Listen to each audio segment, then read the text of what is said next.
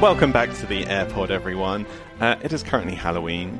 Uh, as I film this, that won't be by the time you're listening to this. I promise no spooky behaviour on this episode.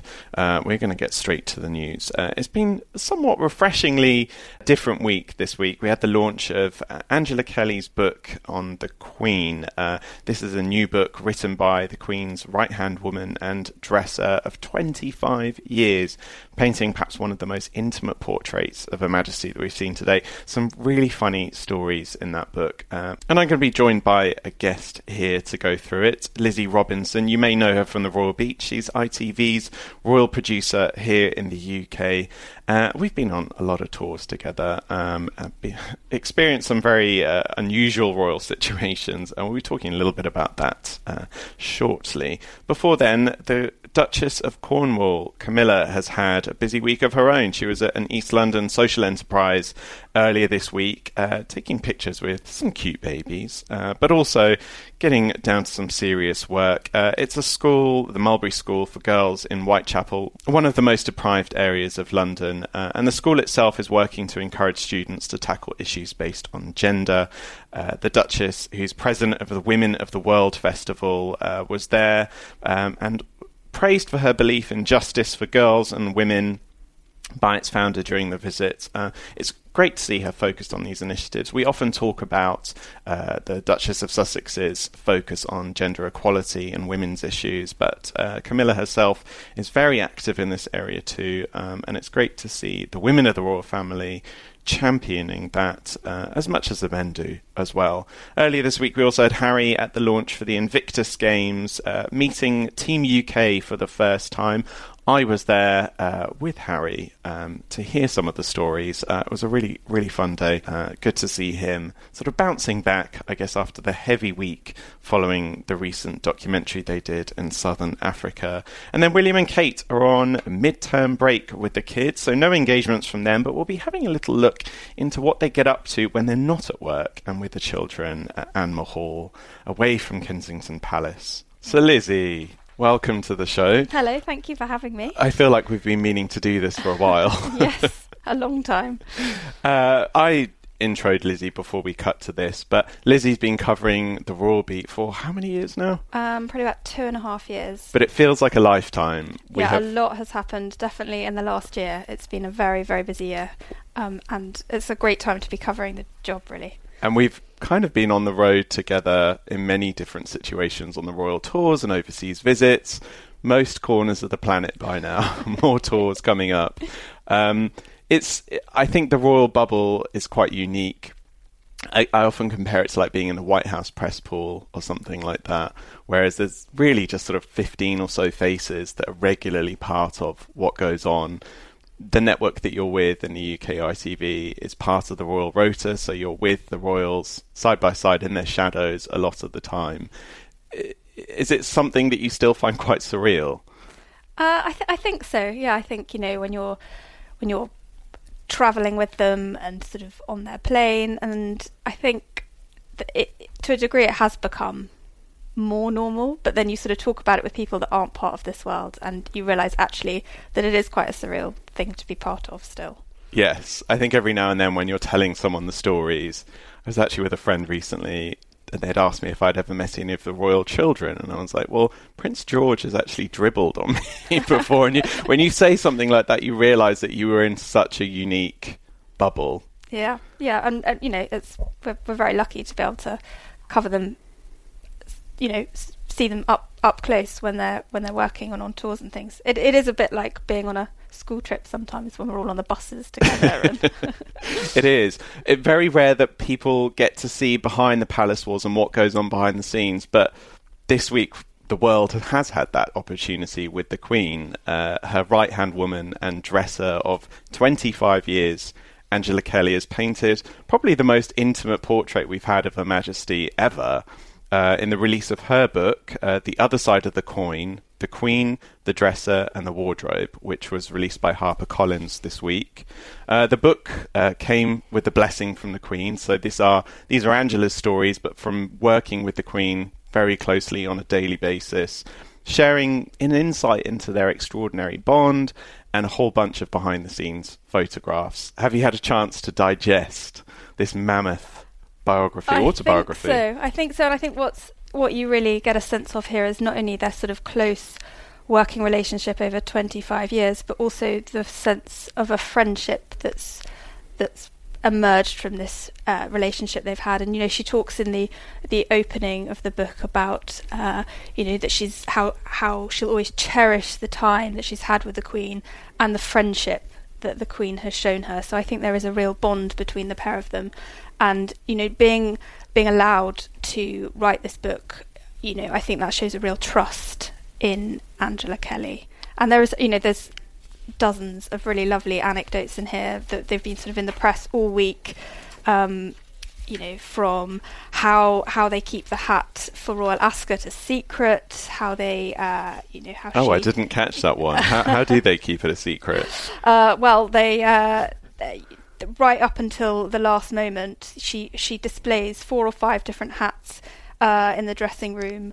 Uh, in the in the workroom on the morning of Royal Ascot, so if anyone sees the hats, they have no idea which one it is, and um, th- those are all hats that have been previously worn. And then she agrees a time with the bookmakers when uh, betting must close, and at that point, the uh, the hat is is uh, Exactly. released to the Queen. For listeners that aren't aware of this tradition, in the UK it's quite popular to bet on what the Queen will be wearing at Ascot, particularly her hat. Yeah, it's a hugely popular bet, you know. Sort of Um, and a lot of money's actually made on the day off for those that get it right. Um, so that's why it's so important to keep it a secret. One of my favourite things from the book was uh, we've often heard that there's usually a member of staff that helps wear in the Queen's shoes, but Angela Kelly revealed in the book that it's herself. And she says that the Queen has so little time to really ever get to wear her clothes that she wants them to be comfortable when she puts them on. And herself, uh, Angela and Her Majesty are both the same shoe size, so she'll often wander around Buckingham Palace uh, or in the working quarters in the Queen's heels. She just says it makes the most sense to do it that way, which you know probably does. I think it was really sweet to get this portrait of just how close they are, as you say, as friends. I remember an anecdote one of the palace courtiers gave me a few years ago about you know when Angela and the Queen are working together because you can hear the laughter from down the hallway, and that's just very much what they're like together. And I think this book really shows the Queen's humorous side. We heard about some of the practical jokes that Angela Kelly's played on Her Majesty, and uh, I think just being a nice, nice chance to actually see see a side of the Queen that we don't get very often. And also, I mean, you know, most most people think of the Queen, and you can't just pop in and, and see the Queen. But Angela Kelly tells this story about the uh, when they're asked about the Olympic opening ceremony and the Queen's involvement. Angela says, "Oh, I'll I'll just go and ask the Queen, you know, whether she would like a speaking role." And off she goes to just ask her. And I think that shows a real kind of, you know, th- she's very comfortable around her, and obviously the Queen's very comfortable having her around. And of course, the Queen did want a speaking role, and uh, and she did say that she wanted to say "Good evening, Mr. Bond," rather than "Good evening, James." Yeah, which I think for the for the director of that uh, 2012 uh, Olympic ceremony opening sketch, uh, Danny Boyle, he was quite taken aback that the Queen Yeah. actually genuinely wanted to be a part of it. I think the book also shone a light on just. I guess how spendthrift the Queen can be as well. We've already heard stories over the years of how she cuts costs uh, when sort of li- when basing herself at Buckingham Palace because it's a huge place. Uh, Angela revealed that she only spends time really in six rooms of Buckingham Palace, uh, partly to keep the costs down, but also because she likes it to be cosy. Um, there was another story that Angela shared from a tour that they went on in Singapore. And how it's always sort of a bit of a tradition when they're over there to pick up fabrics uh, to work with back in the UK to make outfits from. And Angela said that it was important for the Queen to uh, take advantage of the fact that you could tax free shop there and get your tax back at the airport. So before the royal plane left, Angela was stuck at the terminal, desperately trying to get the, the, the, the, the little extra money back for the Queen for her purse. And I think that gives an insight into just how seriously she does take this job, and she's aware of how much they spend. And behind the scenes, as well as publicly, she always makes such a conscious effort to. Yeah, there was another story when they were talking again about the replica of the royal christening gown. Um, when when she came to to recreate that, the first quote she had for some fabric was she said, you know, vastly expensive and therefore decided that it would probably be too much because the Queen is really conscious about costs. So I think that is a theme that you get to see throughout. And yeah, this is the christening gown that uh, Louis, George, and Charlotte yeah. wore. Yeah, it was uh, first worn by James Viscount Severn in 2008, and uh, so I think Lady Louise was the last one to wear it, and after that, Angela said to the Queen that you know that that it was it was aging, and that in order to protect it, they probably needed to do something about it, and the Queen went away and thought about it and asked Angela to create a new one. Um, so that was. And that new one was made in quite an unconventional way because there's a particular colour to that fabric. Yeah. I think it's a, a Toynton or Toynton lace. I can't remember exactly. My memory from uh, christenings quickly wipes out afterwards once I re-emerge. But uh, uh, they had to get that colour. Uh, they actually dipped it or dyed it in tea in Yorkshire tea, which for those of you in America, Yorkshire is is uh, up north for us, and uh, it's a very uh, famous kind of tea. So um, uh, yeah, it's a lovely story that they to imagine them sort of dipping the christening, bits of the christening gown in tea. It's really unlikely that we get a book like this really on any of the royals. Why do you think this has happened now? It's a good question. Now is sort of funny timing, really, but um, I think you know, 25 years. It's it's quite a long time that she's been working with her. It's sort of mm. almost an anniversary, maybe, and uh, a nice time for her to to put this book together with the Queen's involvement and support, and able able to show the Queen, you know, the the work that she's done. It's been interesting that with this book there has been very little promo. The mm. stories from inside the book have really sold all the copies. Uh, but Angela herself has remained silent. She hasn't done any press. She hasn't done any interviews. Which I suppose we probably shouldn't be surprised about. Angela still a serving member of the household, and and as such probably wouldn't want to be opened up to interviews. So she's she's put the book out. That's got a lot of press coverage from the stories, and she's also done an audio version of the book where she's read it. But um, other than that, there'll be no no interviews with her that I'm aware of it's a relationship that will continue for many years, and I think quite rare that really for anyone to be working in the household for that long. And actually, before before Angela and the Queen even worked together, they the Queen liked Angela so much because of her ability to keep a secret. They they say in the book that she was working uh, when the Queen first met her for the British ambassador to Germany, and uh, the Queen visited Berlin in 1992 and I think she asked Angela uh, who they were expecting as their next guests at the residence. And uh, and Angela replied that the, the information was, was confidential and that she couldn't tell her. And so that I think uh, uh, the Duke said, you know, surely you can tell Her Majesty the Queen, and, and she couldn't because she'd signed the Official Secrets Act. And uh, you know, a few weeks later, uh, Angela was approached by the Queen about working for her as her assistant dresser. So obviously, that ability to be trusted formed even before mm. they kind of started properly working together. They're a surprising duo because Angela comes from quite humble beginnings. Uh, she is the daughter of a dock worker in Liverpool, very much a sort of blue collar family that she came from, and, and sort of climbed her own ladder in terms of sort of getting as far as she has today there's obviously a lot of cultural differences between herself and the Queen. One thing she mentioned in the book was how she'd actually su- suggested to the Queen that she takes elocution lessons to, I guess, appear more like uh, everyone else working in the household. And the Queen said, absolutely not. so it's been quite nice, I think, this week just to have a break from the kind of day to day royal news agenda. It has been a somewhat heavy month. It's been very well, yeah, very heavy month. So it's sort of a lovely, yeah, you're right, a lovely break and lots of lovely anecdotes and worth a read if you're interested in, you know, or the royal family or the Queen's fashion. It's it's very nice. Read. Yeah, I must admit it was quite nice. I was uh, doing TV earlier in the week and I was talking about the Queen stretching out her shoes, and I was like, "This is nice, no drama at all, a simpler time for now." Uh, we had a bit of a throwback with Harry this week because we saw him back in his kind of Invictus hat for the launch of Team UK. You and I were both there in London at the Honourable Artillery Company in central London uh, for the. F- it was the first time that the team for Invictus Games uh, taking place in The Hague next May got together for their group photo. I think a nice moment for Harry. He loves these engagements. I think this is when he's kind of at his element. Yeah, this was Harry. Harry looked really happy. He was having lots of banter with the um, the team. He spent a lot of time uh, meeting them all. There've 65 uh, competitors have been picked for Team UK to compete in The Hague next May.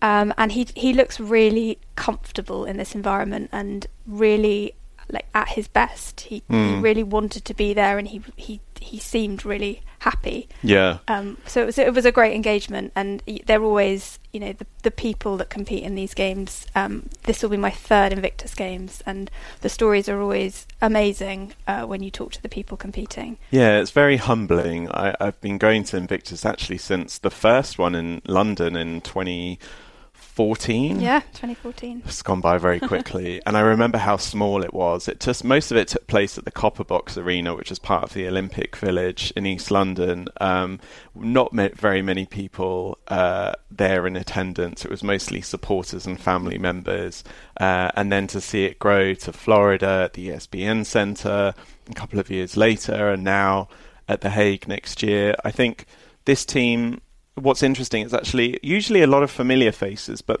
almost I think ninety percent yeah. of the team are new faces. Yeah, which only seven of the faces have competed in Sydney last year. I believe that was a year ago. Uh, so yeah, of the, the 65 members of the team, it's it's mainly new faces, which is great. It shows that it is still helping people, and I think for a lot of people that have competed in the games before, they often say, you know, it's done what I needed it to do for me, I now want to kind of give up my space and allow it to to help somebody else. Yeah. And you know, a lot of people have described these games as life changing for them. Um, the you know, giving them something to focus on. So it is it's a real good feel good event. It is. And life changing for the families of the uh, currently serving military servicemen and women and veterans that take part in this because, of course, it's not just uh, th- these guys that kind of come away from uh, time serving uh, with physical or invisible injuries. It's the family as well that um, uh, gets affected too. So I think this really brings together and unifies families who have gone through a lot uh, after serving their country and yeah, as you say, it's it's the one time I think Harry just is totally himself. There's no one bowing to him or calling him sir. He likes just being sort of one of their friends. It's that kind of I don't know, army camaraderie really. He yeah. sort of he just looks like he's really at home in those kind of events. And you know, there was there was a funny moment where one of the lots of them wanted to have group photographs with him, and he was really up for doing that. And and one of the uh, RAF veterans put, put, her arm around him and sort of giggled and said, "I think I've just uh, I think my hands on Prince Harry's bottom," and he, he just found it really funny. He, yeah. Uh, it, it was just you know it, there was no airs and graces at all about the event. It was it was nice. Exactly. He just wants people to feel comfortable. I had a chat with uh, the girl that you're referring to, yeah, Lindsay, Lindsay, Kelly. Yeah. Uh, from Oxford. She um, had was t- it's her first time taking part in the Invictus Games, but she had just done the Warrior Games in the US and Florida. Um, this was after I think she took part in the swimming competition. She only learnt how to swim last fall, and so the the journey that she's been on has been so quick. But it, it's she actually uh, spoke to me about how she had suffered for a number of years from mental health problems, uh, and the Invictus Games and the Warrior Games had really sort of pulled her through that. I think for Harry, it's really important for him to come to these things and hear the stories of those people taking part. I remember having a conversation with one of the Palisades, and they said that whenever there are press releases put out for the Invictus Games, uh, particularly by uh, the royal household, Harry's very particular about not having his name all over the top of the press release, and that he his comment is like, "Can you not just bury me down? like it's not about me; it's about these guys." And you really get a sense of that when you're at the engagement. I think undoubtedly, though, you know, having Prince Harry's name attached to this really does give it profile, and it, it really has, you know, highlighted uh, the games. So I think, you know, without him, it, it probably wouldn't. He, you know, he should probably take pride in the success it's been because of his involvement. Yeah, I think a lot of people have asked or, or wondered every games, you know, is this going to be the last time that Harry's going to be so front and centre at the games? But I think he realizes, and so do the organisers, that he is kind of top of the bill when it comes to that draw of public interest. I don't think we would have seen uh, a sporting event for wounded military men and women uh, on such a public stage. I mean, we saw it, you know, it was on ESPN mm. in Florida, prime time coverage. And we wouldn't see moments like that if it wasn't for Prince Harry. So I think that's why he stays so involved. And the training will continue over the months ahead, I think, between now and May, May in different parts of the country. Yeah. And I think we'll, we will see Harry pop up at different training events just to check in on everyone. And then hopefully we'll see him I'm sure we'll see him in The Hague next May. Definitely, definitely. We've got the first female captain we do. for the Invictus this year as well. Rachel Williamson. Uh, she's a she's an RAF veteran. Um, but yeah, first female in five years. So yeah, that's great. It is. It's awesome. I think she was very very proud of that achievement as well. She had taken play, uh, taken part in the games last year, but wanted to sort of test her abilities uh, one step further this year, and Harry pulled her aside during the engagement just to give her a little bit of a pep talk and said that, you know, it's your job to keep everyone's spirits up, but also just be damn proud of yourself of what you've achieved in this time. And he sort of said, you know, go go the girls as well, because I think there are 15 women in this team, a female captain, so it's become quite a diverse yeah. event. And she said, yeah, she said that she wants to be and you know, having competed in Sydney last year, she said that you know she wants to be a real mentor to this team and kind of pass any knowledge or experience on to them, which is really lovely. Now, while we saw Harry this week, we haven't seen much of the Cambridges for almost two weeks now. Yeah, by the so time we record this, we got back this. from Pakistan. Uh, t- well, two weeks ago on Friday, so two weeks tomorrow, we got back from Pakistan, and yeah, they've they've taken some time off um, while it's been half term to have some downtime with the children while they're off off from school. It's like full time mom and dad mode. Uh, it's midterm at the schools here in the UK. I think Charlotte and George both get two weeks off, and so they've been outside of London, staying in Anmer. Uh, doing the usual family stuff, I believe that Carol and Michael have been up to visit. And Kate was spotted prepping for today of all days, actually. prepping for Halloween, yeah. She was spotted uh, kind of very low key at a at a supermarket buying buying things for Halloween. So, but we know that when they're at Anmer in Norfolk, they you know they love being out in the country, out of London. They feel very at home there. Um, they lived there for for number of years, and um, I think you know it's the chance for them to be, you know, normal, as it were. You know, for Kate to be able to go to the supermarket and um, them, them have a little bit of normality. Yeah, I think their life over there is very different to when they're sort of on the clock here in London. Uh, Kate will, I remember years ago, she would go to a local gardening centre with George and treat him to a slice of cake, and it was just normal things that you would do with your parents as a kid on the weekend. And I think that's what Anmer's all about. It's all about their time together as a family. And we know they love being outdoors, and Kate particularly is a big believer in uh, you know, children spending a lot of time outdoors for physical and mental health, and we know that they get the chance to do that at Anmer. They have a huge grounds to play in, and um, they get get that opportunity there. Yeah, probably more than in London. Definitely, they seem to have really found that balance of work life as parents can be quite difficult, particularly as full-time member working members of the royal family. This will probably be the most time that they have off really between now and christmas. I know that kate's gearing up to really go deep into her early years development uh, and i projects. think we'll see a lot of them. We have remembrance sunday here. We'll see a lot of engagements around that where we'll see both of them um, taking part in a lot of the engagements. Yes, no announcement from the palace yet, uh, but there are three days of engagements around Remembrance Day. Yeah. In the UK, and uh, we expect that the Cambridges and the Sussexes will be side by side yeah. for all of them. So I think again, nice to see everyone come together.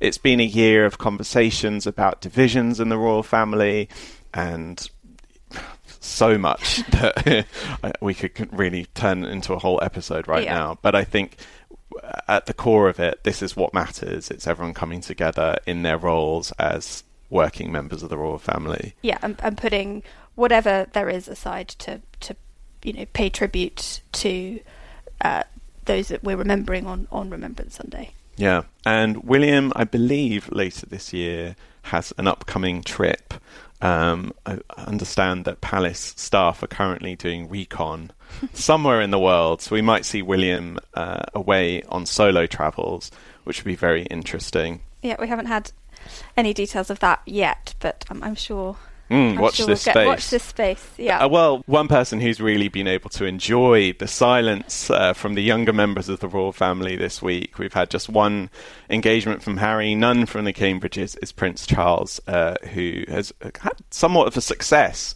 with his ITV series here in the UK, Prince Charles Inside the Duchy of Cornwall, which takes a closer look at the acres. I can't even remember the number, thousands of acres. 130,000 acres across 23 counties. That's a lot of farmland. That is a lot. Uh, a lot employing. Yeah. hundreds, if not thousands, of people across the country, but also a huge business in itself, providing produce to some of the biggest uh, supermarkets in the UK and uh, across the sort of service and restaurant industry as well. But it's been a really interesting insight because this is how Charles makes his money. It is. uh, It's, so it's it was made. The two part series was made because it's to celebrate really the fiftieth working year for Charles as Duke of Cornwall, which is his his uh, one of his other titles, and it's you know him overseeing the Duchy of Cornwall estate, which was initially established or was established to provide an income to the heir to the throne and his family. And by family, we're talking about the Cambridges, the Sussexes. It's where they uh, where a lot of their funds come from.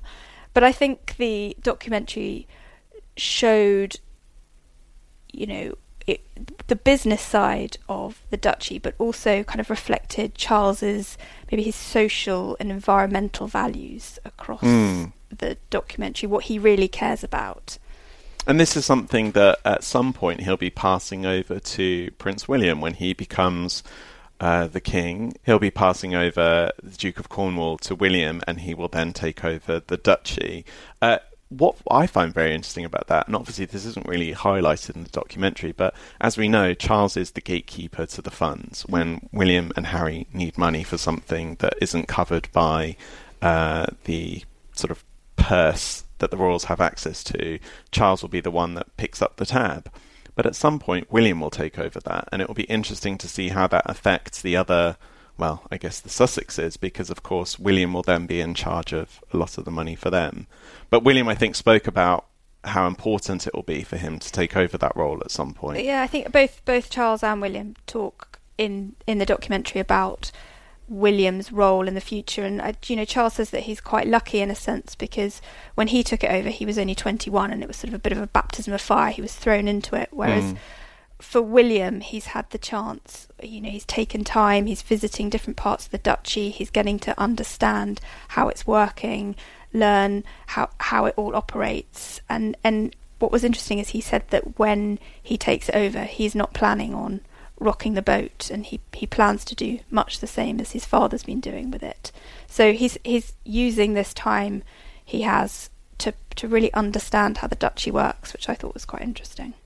Very interesting. There's no word on an air date in the US, uh, but it has been a bit of a runaway success here in the UK, so I can't imagine it will be long. And there's lovely, lovely details about, you know, because of course one day Prince George will inherit it as well. Because Yeah. it, it will go down to Prince George, and we see, you know, William talking about, uh, you know, how how um, George really loves tractors, and he would love to have been there on one of the visits. so there's there's nice details like that in it as well. It's quite surreal to think that there is already people thinking about where those kids will be at some point and what their responsibilities will be. Yeah, quite a life. Quite a lot. Lizzie, it's been a pleasure. It's been lovely being here. Thank, Thank, you, for, having coming me. in to chew the royal fat with me. After the break, I'm going to be talking with Holly Lynch, the British politician, whose open letter to the Duchess of Sussex uh, condemning the negative attacks on the British press had the whole country talking.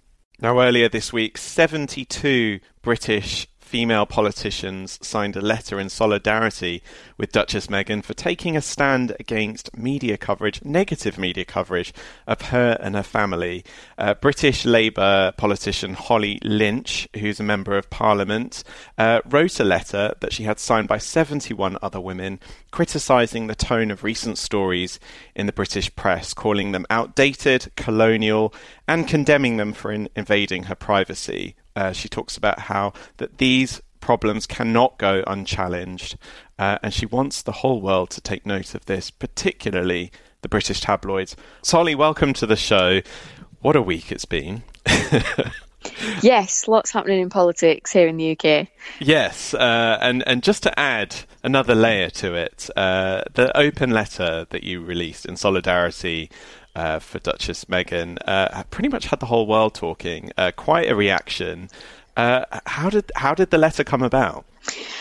Just with predominantly other women MPs here in Westminster we were increasingly concerned following some of the news coverage and the articles about the Duchess of Sussex, Meghan Markle, that there was um, undertones to it that actually were were uh, encroaching on xenophobic. That because she is not British, she's an outsider. That we are not sure that we trust her. That we don't like that. And actually, some of those articles were really starting to become quite toxic, unhealthy, and as I say, um, xenophobic on occasion. Mm. We decided that as women MPs, it was the right time for us to make an intervention on this, um, to stand with Meghan in solidarity by sending her an open letter just to let her know that she was right to call it out and that we agree and we will do the same alongside her. But it was also as a warning shot, really, to those uh, newspaper editors and journalists who engage in that type of journalism to just say, right, we see what you're doing and enough's enough. We want you to change the way that you're approaching covering information about her as a member of the royal family um, and want that to change for the better and be much healthier in the future. Mm, and you sent a copy to the Duchess herself, but it also went out publicly on social media. Uh, you say that this was sort of almost as a warning signal to those that have engaged in this type of coverage. Was that the intent for sort of putting it out there on such a public platform? Yes, it was. We did want her to know directly um, that we stood with her in solidarity, that we were there as some moral support. But um, we also knew that there was a public element to this. Actually, those who needed to change their behaviour wouldn't have known what was going on had we just sent this to her privately. Yeah. So we did send the letter to her directly, but yeah, we published it for that reason, so that those that need to to change the way they're conducting themselves and publishing the articles that they are publishing could see um, that we were calling them out on it and that enough was enough. Mm. Were you expecting such a strong reaction or such an immediate reaction? I don't think I was. Uh, and as we've already said, there's an awful lot happening in, in British politics this week. Um, but this is something that MPs of all backgrounds, of all political persuasions, had come together to do. Um, so we felt that there was a risk that it was going to be uh, overshadowed um, amongst everything else that's going on. But actually, it's cut right across politics and it's cut across the, the chaos of Brexit and everything else that's going on. And people just said, yeah, this is the right thing to do. Um, and the uh, response has been overwhelming that, yeah, this is positive. This is women standing together, mm. trying to create the change that we all want to see, which has been great. Uh, and the contents of that letter were, of course, heard loud and clear by Buck- Buckingham Palace, by the Sussexes. You heard from the Duchess herself uh, just a day after posting that letter. Can you tell us a bit about that conversation? Yeah, I did. So it was a very welcome surprise. Um, just a, a, normal day the following day, uh, just getting some breakfast in the House of Commons, um, and actually I received a phone call from an anonymous number and it was a lady who said she was from Buckingham Palace and could I hold to speak to the Duchess of Sussex. Um, so yeah, very pri- very surprised to, to receive that that phone call. Um, almost straight away, uh, and that the Duchess had gone to the trouble of, of making that phone call personally, just to uh, pass on her thanks that she did appreciate the gesture, um, and to pass on thanks to the other women MPs who had signed it. So yeah, that was a really nice conversation, a surprise to receive that call. Uh, and you've been a member of parliament since 2015. Uh, the letter refers to what women in the public eye uh, face when it comes to uh, media coverage. They often face more criticism, uh, more negativity than men. Uh, is that something you've experienced yourself as well? Yeah, and unfortunately, um, we are going through a fairly turbulent period, I think, politically almost across the world. And it does seem that those elected representatives who do get into politics to really try and, and sort problems out, make a difference because they feel strongly and passionately about the communities that they serve. But inevitably, not everybody agrees with you. And it seems that we are losing that safe space for people to be able to uh, have differences of opinion um, and share those in a respectful way. Uh, yeah, far too often I, other women, female colleagues are on the receiving end of what is um, more abuse, more intimidation, rather than a difference of opinion. Uh, I am sorry that some of my colleagues are standing down at this upcoming general election because actually they're just not prepared to, to put up with that anymore. And that is a real shame. Uh, I think democracy is precious and we've got to look after it. But this letter is part of just that movement of standing together to say, come on, we don't like this, but actually we're also empowered to try and do something about it and to change it. So, yeah, it's all really been a part of that movement. Absolutely. I think for a lot of people, they may uh, not have perhaps noticed uh, just uh, sort of the level of undertones that have been in some of the coverage. One of the things that I got asked the most on social media were for examples of some of this coverage. And to be honest, they come to mind very easily. We've seen Meghan called straight out of Compton. We, she's been told to fly away home. Uh, her family's been referred to as upwardly mobile cotton pickers. There have been negative comments made about her mother's dreadlocks. She herself has been called too loud, too difficult, too different. Is this stuff that stood out to you the whole time? Yes, it is. It's it's appalling, um, and it shouldn't be tolerated. And it's just become um, something that we're seeing far too often. It's been almost daily, actually, over a period of time. We sometimes, I think, could be guilty of thinking because they are members of the royal family, they're in a fairly privileged position and they must have the advice and the resources to be able to manage this. But actually, no, they are human beings, uh, they're new parents, and nobody should be subject to this. And you could see in some of the uh, recent statements that have been made by both Prince Harry and the Duchess that this is starting to affect them on a very in a very personal way. That was the point at which we, as members of Parliament, said we've got to make an intervention here. Uh, this isn't right, and we shouldn't uh, at all be prepared to allow this to continue and to go unchallenged. Um, I'm a, a, fairly new mom myself. Lots of women MPs, as we've already discussed, are going through uh, not dissimilar experiences of being women in the public eye. So we did just want to stand with her, let her know that she's not alone in this, um, and that she's got support to challenge it. Mm-hmm. Now, the couple themselves are sort of in the middle of sort of two or three future legal battles uh, with three different newspapers in the UK in Harry's statement, when they confirmed that these legal claims had been filed, he said that they needed as much help and support as possible. Do you think that this letter will sort of go to see change for them in terms of the coverage here in the UK? Yes, I hope so. And there's probably two distinct things here where Harry is engaged in a legal challenge. Um, there may have been uh, there may have been illegal practices, which I imagine is what's being debated through the courts.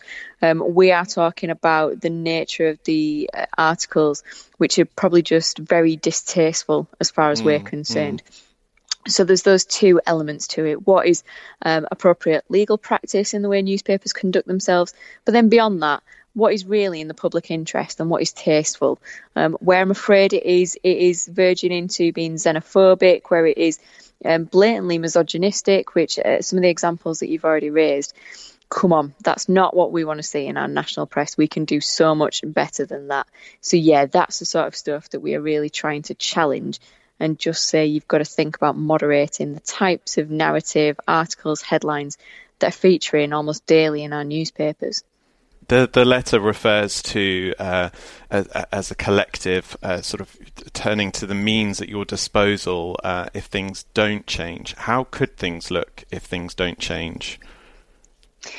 So there is um, appetite across Westminster to engage in um, Leveson Part Two, following the Leveson inquiry into some of the scandals and sleaze that was unfolding at times in the press and in some of our national newspapers. That would look to go further than some of the reforms that were introduced as part of that inquiry. But as I say, we are lawmakers, so whilst we might not be happy with some of the abuse and intimidation that we're subject to, whether that's on social media, but then also really negative, distasteful, um, almost unhealthy articles in some of our national press. We are lawmakers, so we could go further to look at does there need to be tighter regulation? Does there need to be more legislation around what's appropriate and what's not appropriate in the public discourse and in our printed media? So, yeah, I do hope that this open letter is just the first step in terms of asking those politely to moderate their behaviour and the types of articles they're publishing. But there is just then that that sense that if that doesn't happen, we can explore all of those ways of making sure that it does. Mm, a very powerful statement. Holly, thank you so much for joining me. Best of luck for the weeks ahead. Thank you ever so much. Bye. Well, I think that just about wraps us up, guys. Thank you again for all the nice comments. Uh, the HeirPod hashtag on Twitter seems to be nice and busy. I'm really enjoying getting your questions actually going to put together a bit of a Q&A special in a forthcoming episode. So if you have burning royal questions, send them in. I'm going to be joined by some guests breaking down the answers to those for you. Next week, we've got uh, Prince William back at work. We also have the Duke and Duchess of Sussex new engagements to be announced for Remembrance Week.